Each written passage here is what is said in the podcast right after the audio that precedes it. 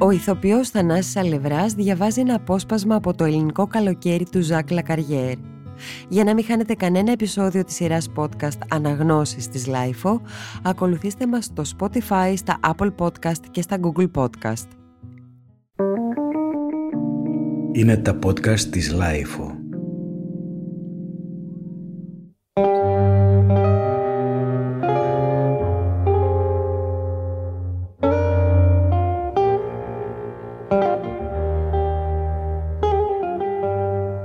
Τα Ψαρά είναι ένα νησάκι καμιά δεκαριά μίλια δυτικά της Χίου. Έχει 9 χιλιόμετρα μάκρος και 5 πλάτος. Το νησί είναι φτιαγμένο από σχιστολιθικά βράχια, πράσινα και στο χρώμα της όχρας, που κατά τόπους αυλακώνονται από μάρμαρο. Δεν έχει πραγματική βλάστηση. Λόφοι και λαγκαδιές δεν έχουν άλλο από αγκαθωτά θάμνα, θυμάρι και μερικές σικές κυρτωμένες από τον άνεμο. Μόνο προς το κέντρο του νησιού, σε μια ηλιόλουστη κοιλάδα που λένε αχλαδόκαμπο και είναι προστατευμένη από τον άνεμο, υπάρχουν μερικά κυπευτικά και οποροφόρα. Ω και οι ακρογιαλιές είναι γκρίζες και σκυθροπές, στρωμένες από μαυριδερά βότσαλα που δεν κουράζεται η θάλασσα να πηγαίνω-φέρνει. Στη δυτική ακτή το μάτι δεν διακρίνει παρά το νησάκι αντίψαρα. Πέρα από αυτό, τίποτε άλλο δεν υπάρχει τριγύρω έξω από θάλασσα και ήλιο.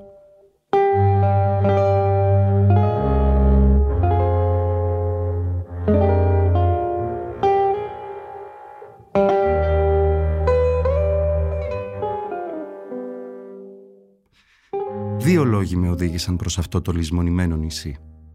Ως το 1966 καμιά κανονική γραμμή δεν το εξυπηρετούσε.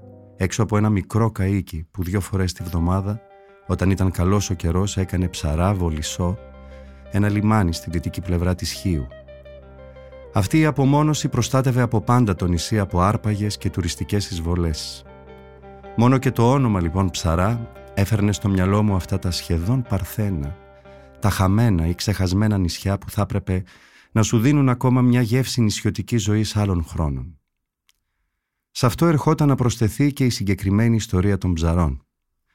Στον πόλεμο για τη Λευτεριά, αυτό το νησί είχε σταθεί τόπος μιας ιστορικής μάχης μεταξύ των Τούρκων και των ντόπιων. Λέμε συνοπτικά ότι ένας τουρκικός στόλος από 180 σκάφη με μια αποβατική δύναμη 14.000 ανδρών κατέλαβε το νησί και μέσα σε μερικές ώρες εξολόθρευσε όλους του τους κατοίκους. Από τους 35.000 κατοίκους του, ναυτικούς, Έλληνες πολεμιστές, Αλβανούς μισθοφόρους που είχαν στρατολογηθεί για την περίσταση, μόλις 200 γλίτωσαν από τη σφαγή. Όταν οι Τούρκοι καθάρισαν το νησί, στραγγαλίζοντας γυναίκες και παιδιά στις ακρογιαλιές, μέσα σε σπηλιές και στην παραμικρότερη κρυψώνα, έφυγαν, αφήνοντας πίσω τους ένα βουνό από πτώματα και έναν τόπο κυριολεκτικά ρημαγμένο. Για πάνω από 30 χρόνια ως το 1850 καθώς φαίνεται, άνθρωπος δεν πάτησε στα ψαρά. Το όνομά του μόνο ζούσε μέσα στην ελληνική μνήμη, σαν ένα ηρωικό ολοκαύτωμα. Μια χωρίς προηγούμενο γενοκτονία. Κατόπιν σιγά σιγά άρχισαν να έρχονται και πάλι άνθρωποι στο νησί. Από πού έρχονταν, ποιοι ήταν, αυτή η σύγχρονη ιστορία των ψαρών έμοιαζε τόσο λίγο γνωστή στην Ελλάδα που όταν ρωτούσα τους Αθηναίους φίλους μου μου απαντούσαν «Αλλά δεν υπάρχει πια κανείς στα ψαρά». Αυτό ήταν. Όταν έφτασα εκεί τέλος του Σεπτεμβρίου του 1966 τα λιγοστά πράγματα που είχα μπορέσει να μάθω για τούτο τον τόπο. Ένα όνομα, μια σύντομη και τραγική ιστορία και ίσως ένα νησί που ξανάρχισε να ζει. Βέβαια υπήρχαν οι μαρτυρίες των μερικών ταξιδιωτών που είχαν περάσει από τα ψαρά, αλλά ήταν σπάνιες και όχι και τόσο ενθαρρυντικές.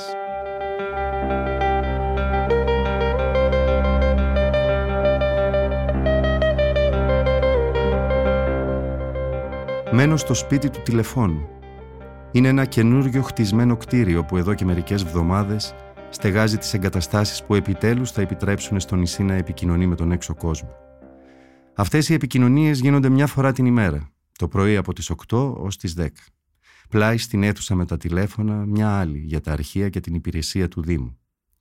Ο πρόεδρος της κοινότητας έρχεται και εργάζεται εδώ κάθε πρωί.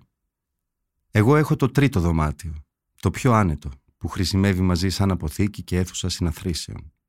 Μου βάλανε εκεί ένα κρεβάτι εκστρατείας κάτω από ένα τεράστιο πορτρέτο του Κανάρι ναυτικού από το νησί που έπαιξε ένα σημαντικό και ηρωικό ρόλο στους αγώνες για τη Λευτεριά. Στις αρχές του Οκτώβρη ο καιρός αρχίζει να γίνεται άστατος. Ο ουρανός σκεπάζεται τακτικά και μεγάλα σύννεφα κρύβουν αδιάκοπα τον ήλιο. Γκρίζος καιρός αλλά φωτεινός. Η θάλασσα αντανακλά αυτό το διάχυτο φως που κουράζει τα μάτια. Προς το βοριά η γυμνή κορυφή του προφήτη Ηλία πιάνει όλο μου το παράθυρο. Οι θόρυβοι είναι σπάνιοι, οι φωνές το ίδιο. Ένα είδος μπαμπακένιας ατμόσφαιρας πέφτει απάνω στα ψαρά. Στην εικόνα αυτή της έντονης γκριζάδας που λούζει τα πάντα, βυθίζοντας τα ψαρά σε μια γλυκιά άχνα. Δεν φταίει μόνο φθινοπορεινός καιρός γι' αυτό. Ω και στην καρδιά του καλοκαιριού, το νησί έχει μια ζωή πιο καταχνιασμένη από των άλλων νησιών. Με έναν τρόπο που ακόμα δεν έχω καταφέρει να προσδιορίσω, αντιλαμβάνεσαι μια στέρηση, μια παρέτηση, που εδώ είναι πιο αισθητές παρά αλλού.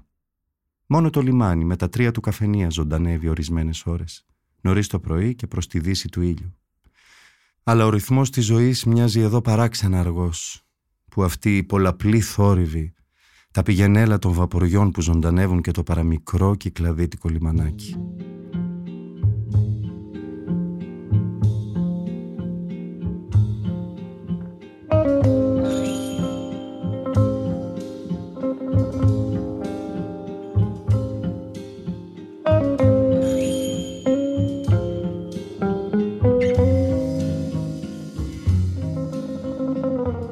Αλήθεια είναι ότι εδώ δεν πιάνει κανένα καράβι. Είναι όπως το είχα φανταστεί. Ένας κόσμος κλεισμένος στον εαυτό του. Ξεχασμένος. Στον οποίο ο εξωτερικός κόσμος φαίνεται τρομερά μακριά. Όπως είπα στο λιμάνι υπάρχουν τρία καφενεία. Το ένα μοντέρνο, τα δύο στο παλαιό ύφος. Τρώω όλα τα γεύματά μου στο πρώτο, που είναι και το μόνο που διαθέτει μια γκαζιέρα για μαγείρεμα. Το έχει τα αφεντικό του άσπρου καϊκιού, Άγιος Δημήτριος, που δύο φορές τη βδομάδα, όταν το επιτρέπει ο καιρός, κάνει το ταξίδι στη Βολισό. Το καφενείο είναι φρεσκοβαμένο και πάνω στην άσπηλη λευκότητα των τοίχων του κρέμονται τρεις γραβούρες με επεισόδια από το ιστορικό Σαμψόν και Δαλιδά. Αν και εξυγχρονισμένο και σχετικά πιο άνετο, έχει λιγότερους πελάτες και λιγότερη ζωή από τα άλλα δυο. Είναι περισσότερο ένα περαστικό μέρος που ζει όταν έρχεται και φεύγει το καΐκι, παρά ένα από αυτά τα μέρη όπου κάθεσαι με τις ώρες κοιτώντας τη θάλασσα, καπνίζοντας και κουβεντιάζοντας. Τσιγάρο, χάζεμα της θάλασσας, κουβεντούλα, αυτά γίνονται στα δύο άλλα και ιδίως στο πιο μικρό, του Παναγιώτη Κωνσταντάρα.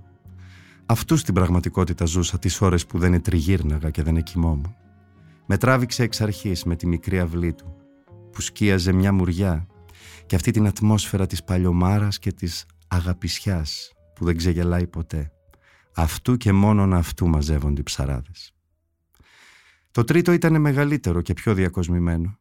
Ήταν το ραντεβού των πρόκριτων του νησιού, του προέδρου, του παπά, του δάσκαλου, του γιατρού. Η τύχη του γεμάτη από φωτογραφίες, μια παλιά ζωγραφιά του Λουζιτάνια, μια γκραβούρα όπου βλέπεις τον Κωνσταντίνο τον πρώτο και τον Ελευθέριο Βενιζέλο να σφίγγουν τα χέρια και μια φωτογραφία του πατέρα του Καφετζή να ποζάρει σε προσποιητή στάση με εκείνο τον αριμάνιο μίστακα που ήταν της μόδας μετά τον πρώτο παγκόσμιο καρφώνοντας το φακό με ένα αδυσόπιτο και εχθρικό βλέμμα. Σχεδόν όλα τα καφενεία πριν ακολουθήσουν τη μόδα του νέων είχαν αυτού του είδους τις ζωγραφιές στους στίχους τους.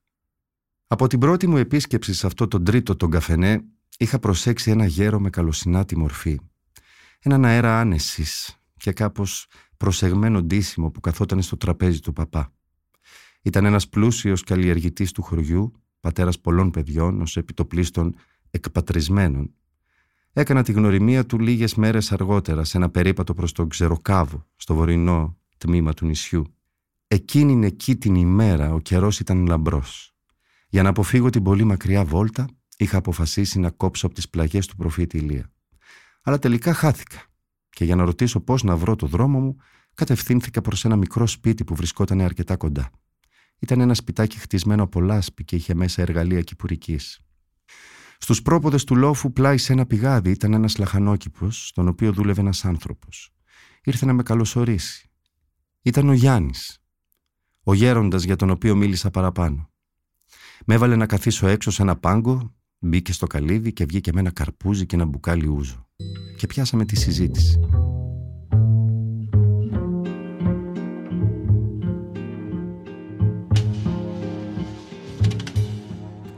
Μπροστά στο καλύβι τους σερνόταν μια ξύλινη ζεύγλα.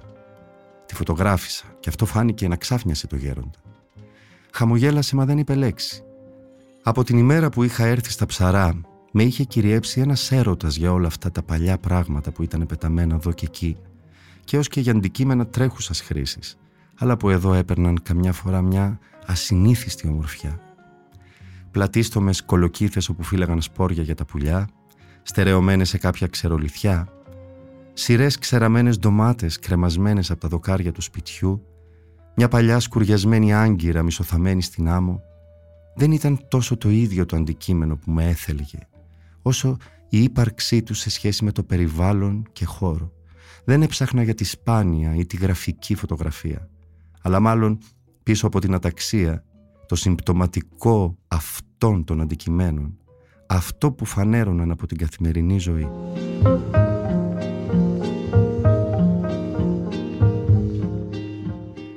Έτσι διασκέδασα πολλές φορές φωτογραφίζοντας τις χίλιες ενδείξεις που μπορεί να προσφέρει το δίχτυ ενός ψαρά, ανάλογα με το σημείο όπου βρίσκεται, τον τρόπο με τον οποίο είναι προσεκτικά ακουμπισμένος στο περβάζι ενός παραθύρου ή απλωμένο κατάχαμα στην παραλία ή ρολαρισμένο προσεκτικά σε σωρό να περιμένει στο μόλο. Έτσι λοιπόν, κόβοντας φέτες καρπούζι και βάζοντάς μου ούζο, ο Γιάννης μου μίλησε για την οικογένειά του μια από τις σπάνιες που κατοικούσαν στο νησί πριν από τη μεγάλη καταστροφή του 1824. Και μου διηγήθηκε την παράξενη ιστορία που έτυχε σε ένα προπάπο του. Εκείνος ο άνθρωπος είχε αναγκαστεί παιδάκι πέντε χρονών ακόμα να αφήσει το σπίτι του για να μπει υπηρέτη σε ένα τουρκικό σπίτι. Ήταν συνηθισμένο πράγμα για εκείνη την εποχή. Το απαιτούσε ο Τούρκος κατακτητής μαζί με το φόρο. Το παιδί λοιπόν έφυγε για τη Μικρά Ασία και η οικογένειά του δεν πήρε ποτέ νέα του. Του κάκου τα αναζητούσαν, ώσπου μια μέρα δυο ψαριώτες το ανακάλυψαν στο σπίτι του Πασά στη Σμύρνη. Τότε άνθρωποι ξεκίνησαν κρυφά από τα ψαρά, τρύπωσαν στο τουρκικό σπίτι και έκλεψαν το παιδί που είχε γίνει στο μεταξύ 12 χρονών και το ξανάφεραν στα ψαρά. Το παιδί, ντυμένο φυσικά τουρκικά, είχε τόσο αλλάξει που ούτε η μάνα του δεν το αναγνώριζε στην αρχή και είπε Γελαστήκατε, δεν είναι αυτός. Αλλά όταν ήταν ακόμα μικρό το παιδί, είχε κόψει το πόδι του και το αναγνώρισαν από αυτό το σημάδι.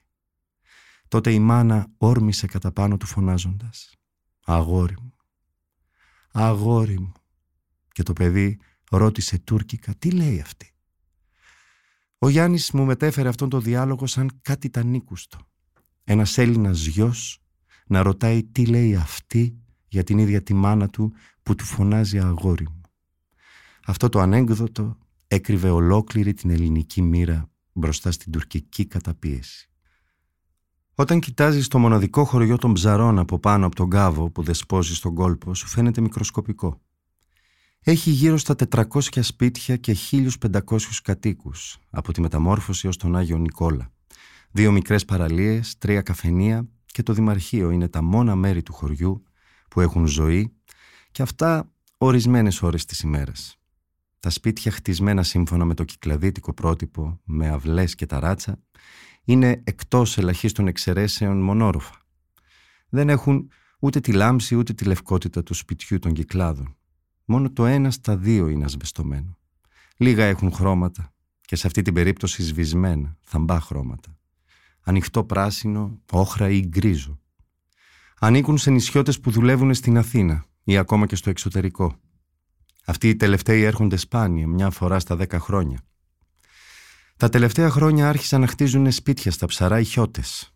Όχι δεύτερα εξοχικά σπίτια, αλλά σπίτια που κατοικούνται από ένα μέρος της οικογένειας, που συχνά ζει περιορισμένη σε ένα ή δύο δωμάτια, περιμένοντας να αποπερατωθεί το χτίσιμο, δίνοντας στο χωριό έναν αέρα εργοταξίου που δεν καλοξέρουμε αν έχει στηθεί για οικοδόμηση ή για κατεδάφιση.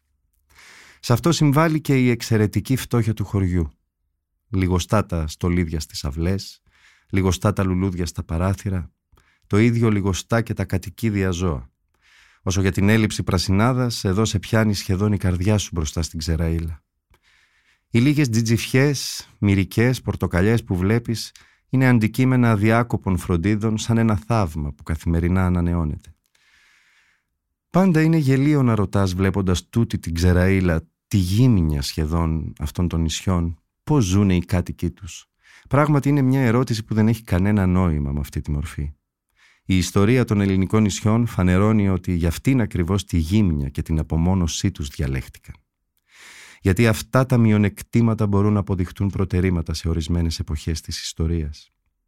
Η ερημιά και η φτώχεια των ψαρών ανάγκασαν τους κατοίκους τους να περάσουν δύσκολες μέρες, αλλά για τον ίδιο λόγο τους προφύλαξαν για καιρό από τους άρπαγες και τους εισβολείς. Δεν πρέπει να είναι πολύ πλούσιο ένα νησί, γιατί τότε το καταλαμβάνουν και το ρημάζουν ούτε και εξαιρετικά φτωχό, για να μπορείς παρόλα αυτά κάτι να φας. Ανάμεσα στα δύο αυτά άκρα βρίσκεται αυτό το ζωτικό σύνορο, το μεταβαλλόμενο, που χάραξε για αιώνες την τύχη ή τη δυστυχία των ελληνικών νησιών. Η υποταγή του νησιού στη διάρκεια της Οθωμανικής κυριαρχίας μεταφραζόταν στην ετήσια καταβολή ενός φόρου και στην αποστολή ενός ορισμένου αριθμού αγοριών που θα υπηρετούσαν στον τουρκικό στόλο. Ιστορία που ξαναβρίσκουμε σχεδόν πανομοιότυπη σε πλουσιότερα νησιά από τα ψαρά, αλλά που εξαιτίας της ξηρασίας τους είχαν στραφεί προς τα θαλασσινά επαγγέλματα όπως η Ήδρα και οι Σπέτσες.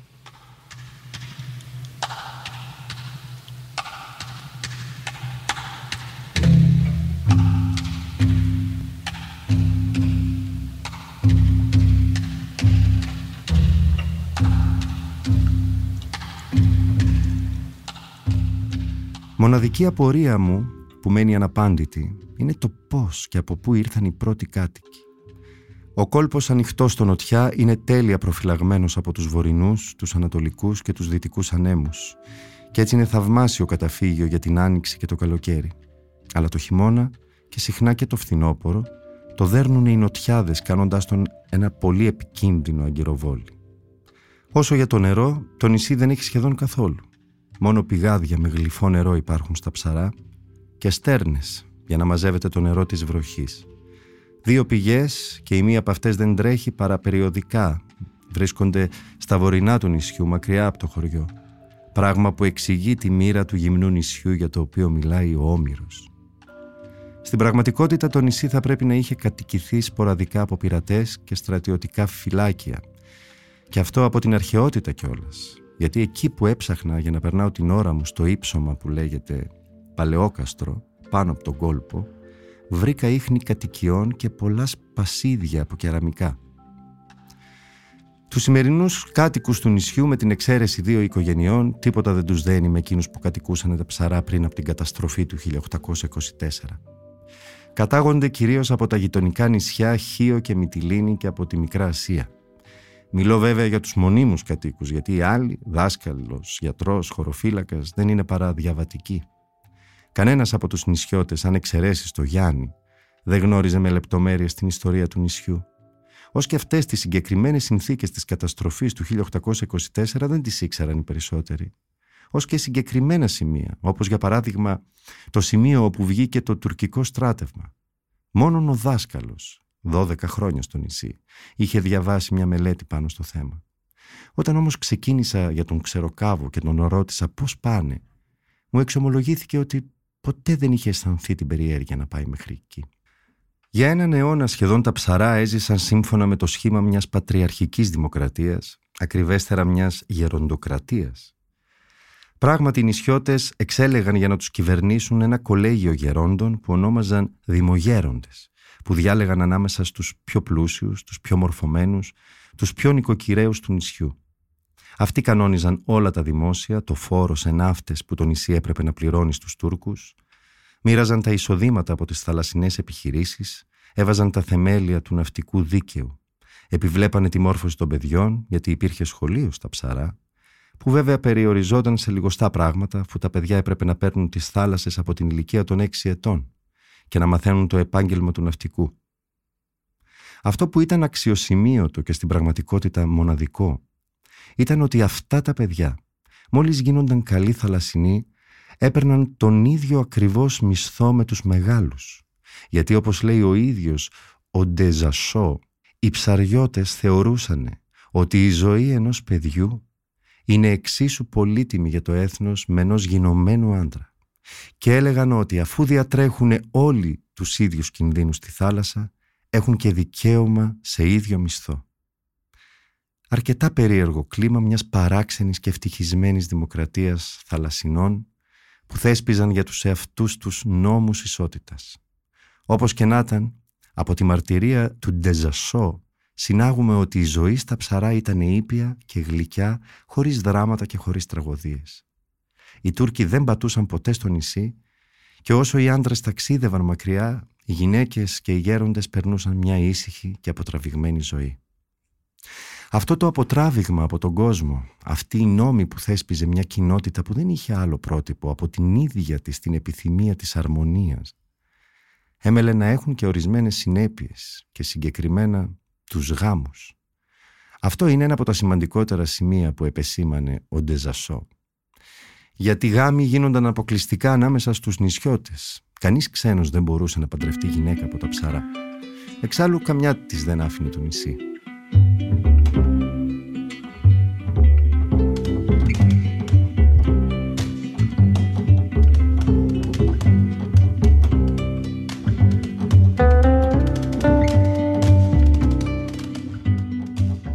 Βορεινά, γύρω από τον Ξεροκάβο, η ακτή κόβεται σε δυσπρόσιτους κόλπους και γυαλούς. Λίγα χωραφάκια σχηματίζονται εδώ και εκεί στα σκεπά του ανέμου, μερικές οικίες, λίγες ελιές που χρωματίζουν το βουνό με πράσινες και δροσερές βούλες. Ένα χωριουδάκι, ομάδα τριών σπιτιών από ξερολιθιά, ένα παχνί και ένα μοναστήρι όπου κατοικούν τέσσερις καλόγεροι είναι τα μόνα κατοικημένα μέρη του νησιού έξω από το κυρίως χωριό. Αν και μισή ώρα από τη θάλασσα, αυτό το ψαροχώρι δεν έχει κανέναν ψαρά. Οι δύο οικογένειες που ζουν εκεί ασχολούνται αποκλειστικά με τα κυπευτικά του μοναστηριού και τρέφουν κατσίκια. Κανένας δεν σκέπτεται να ψαρέψει και ως και τα σπίτια γυρνάνε τις πλάτες στη θάλασσα. Δεν έχουν παρά ένα δωμάτιο και ένα ξέσκεπο χώρισμα για τα εργαλεία. Τα παράθυρα είναι μικροσκοπικά και χωρίς τζάμι. Τα φράζουνε με μια τάβλα. Το μαγείρεμα γίνεται στο ύπεθρο κάτω από μια ψάθα. Κούτσουρα και κλαριά στηβάζονται κάτω από ένα υπόστεγο. Το νερό έρχεται από τη στέρνα πλάι. Πάνω σε ένα τείχο μια κολοκύθα κοπανιέται με τον αέρα. Γύρω από την πηγή καρπούζια, ντομάτες και κολοκύθες. Οι κατσίκες βοσκάνε ελεύθερες. Δεν τις βλέπω μα ακούω τα καμπανάκια τους. Έξω στην υπαίθρια κουζίνα μια γυναίκα πλένει μια μεγάλη σίτα. Δεν δείχνει να παραξενεύεται που με βλέπει. Θα πρέπει να το έχει μάθει ότι ένας ξένος ένας προφέσορας, επισκέπτεται τώρα και λίγες μέρες τα ψαρά. Στο μοναδικό της δωμάτιο η πάστρα είναι εκπληκτική. Η τύχη περασμένη με ασβέστη. Στο βάθος του δωματίου σηκωμένος πάνω σε κασέλα από σανίδια ο σοφάς. Χωρίζει το μέρος όπου κοιμάσαι από το μέρος που τρως και ταυτόχρονα έχεις και ένα μέρος να φυλάξεις τροσίδια. Παράταξη στο νεροχύτη μπουκάλες και τα μπουκαλάκια. Ρακί, μαρμελάδες, λάδι για το καντήλι που καίει μέρα νύχτα σε μια γωνιά, τενεκεδένια κουτιά για τον καφέ και τη ζάχαρη. Κρεμασμένες από το ταβάνι ξεραίνονται ντομάτες. Ο ήλιος που βασιλεύει κάνει μέσα στο δωμάτιο ένα ζεστό φως και οι ντομάτες αστράφτουν σαν αυτά τα γιγάντια τσαμπιά το σταφύλι που λένε οι προφήτες πως θα ξεδιψάσουν τους εκλεκτούς στην ουράνια Ιερουσαλήμ.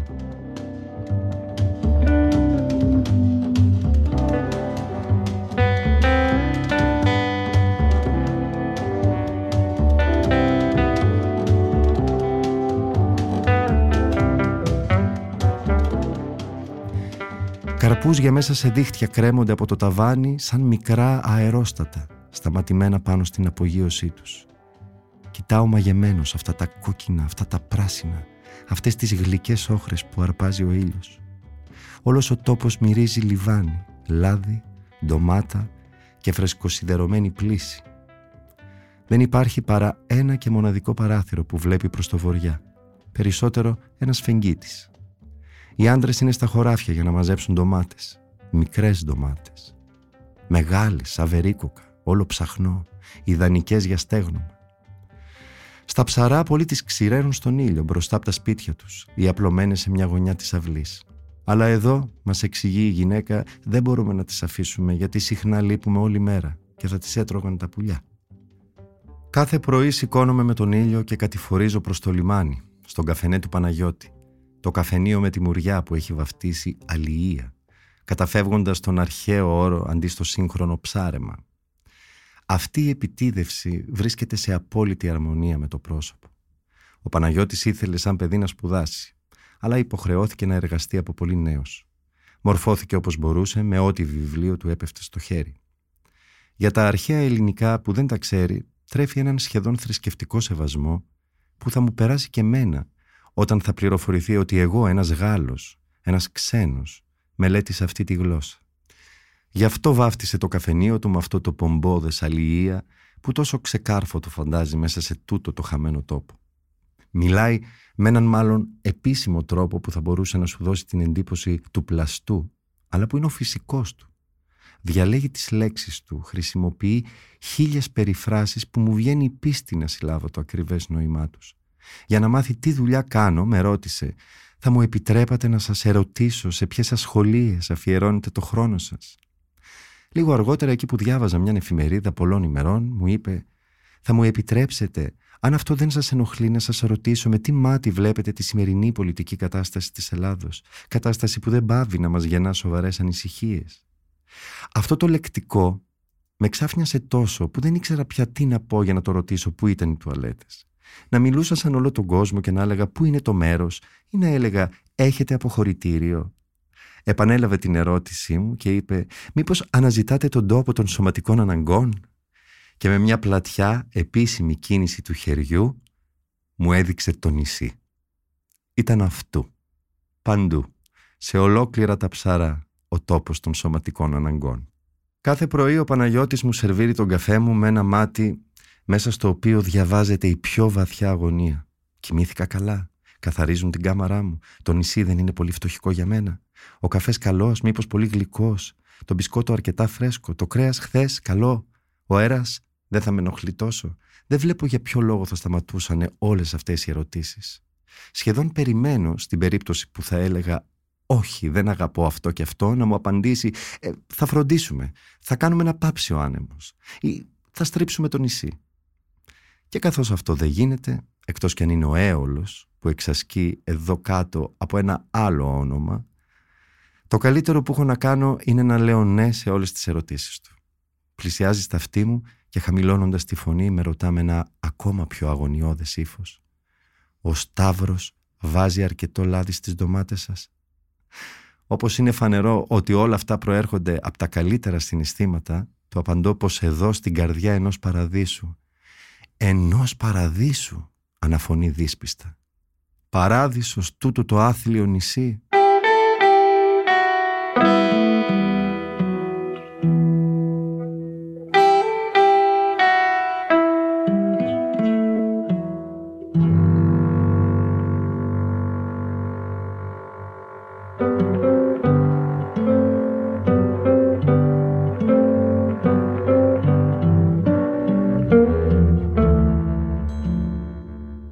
Από τις 10 και μετά το καφενείο αρχίζει σιγά σιγά να γεμίζει. Αλλά πώς να το κάνουμε; Δεν έχει πολύ κόσμο στα ψαρά. Στο λιμάνι πέντε ή έξι βάρκες ετοιμάζονται για το ψάρεμα. Το γρήγρι, το ψάρεμα με τα δίχτυα χρειάζεται βίντσι. Το ψάρι καταναλώνεται επιτόπου αφού καμιά τακτική συγκοινωνία δεν υπάρχει για πειραιά. Σε ορισμένες στιγμές, ανάλογα με τους άνεμους και τις εποχές, έρχονται ψαράδες από τη γειτονική Χίο και τη Μυτιλίνη και ως και από τα Δωδεκάνησα. Ανάμεσα στους τακτικούς του Παναγιώτη είναι ο Σπύρος Γιαναράς, με τον οποίο έχω συνδεθεί με φιλία. Ψαράς, αλλά έχει βγει στη σύνταξη λόγω μιας μερικής αναπηρίας. Κεφάλι γουλή, σαρκώδη χίλια και μια πλακωτή μύτη που θυμίζει Σοκράτη.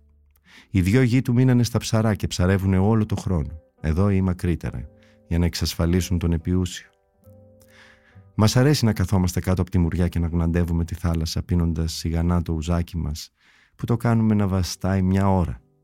Μου διηγείται όλα όσα του περνούν από το μυαλό, τη ζωή, τη δουλειά του, τις μικροϊστορίες των ψαρών. Καθώς ο παπάς περνούσε από μπροστά μας, ένας παπάς τεράστιος, με προτεταμένη κοιλιά και στεντόρια φωνή, ο Σπύρος έσκυψε προς το μέρος μου και μου είπε σιγά Τον είδες που πέρασε. Αυτός μόνος του κατεβάζει τη μισή παραγωγή του χωριού. Μεγάλος φαγάς. Αυτός με έμαθε ότι οι ψαράδες εδώ δίνουν στα μελτέμια διαφορετικά ονόματα, ανάλογα με τα φρούτα ή τα λαχανικά που οριμάζουν τις εποχές που φυσάνε. Υπάρχει μελτέμι κολοκυθιού, πεπονιού, σταφυλών ή μελιτζάνες. Επίσης μου διηγήθηκε μια παράξενη ιστορία που έγινε στο νησί την εποχή του Ναπολέοντα του Τρίτου. Μια ημέρα κάτι ναυτικοί ψαριώτες που φορτώναν στη Μασαλία είδαν να τους πλησιάζει ένας Γάλλος γιατρός αξιωματικός που του ζήτησε να τον πάρουν μαζί τους. Τον κυνηγούσε η αστυνομία του αυτοκράτορα και ήθελε να εγκαταλείψει τη Γαλλία. Τον πήραν λοιπόν στα ψαρά όπου έμεινε για πολλά χρόνια. Οι Γάλλοι τον ψάχναν παντού και τελικά μάθανε ότι ήταν εδώ. Μια γαλλική κορβέτα κατέπλευσε μια ημέρα, αλλά οι κάτοικοι που είχαν πάρει το Γάλλο από συμπάθεια αποφάσισαν να τον κρύψουν. Και γι' αυτό σκέφτηκαν πως το καλύτερο που είχαν να κάνουν ήταν να τον ντύσουν ψαρά και να τον εγκαταστήσουν στο λιμάνι. Κανείς δεν τον πρόσεξε και η κορβέτα έφυγε άπρακτη. Όταν αργότερα αποφάσισε από μόνος του να φύγει, άφησε σαν ενθύμιο το σπαθί του. Αυτή η ιστορία επιβεβαιώνει ένα χαρακτηριστικό που είχαν προσέξει οι ταξιδιώτες που είχαν περάσει από τα ψαρά τις ημέρες των Τούρκων. Την εξωφρενική φιλοξενία των ψαριωτών που καλοδέχονταν στο σπίτι τους όλους τους πολιτικούς φυγάδες χωρίς καμία απολύτως διάκριση. Πράγμα που δεν συνέβαινε σε όλα τα ελληνικά νησιά. Οι ψαριώτες, γράφει ο Ντεζασό, έφτασαν τη φιλοξενία τους ως το βαθμό να δέχονται κατά τον πόλεμο της Γαλλίας με την πύλη εκείνους από τους συμπατριώτες μας που καταφεύγαν σε αυτούς, ενώ οι κάτοικοι άλλων νησιών έσπευδαν να τους παραδίδουν στους αξιωματούχους του Ντιβανιού.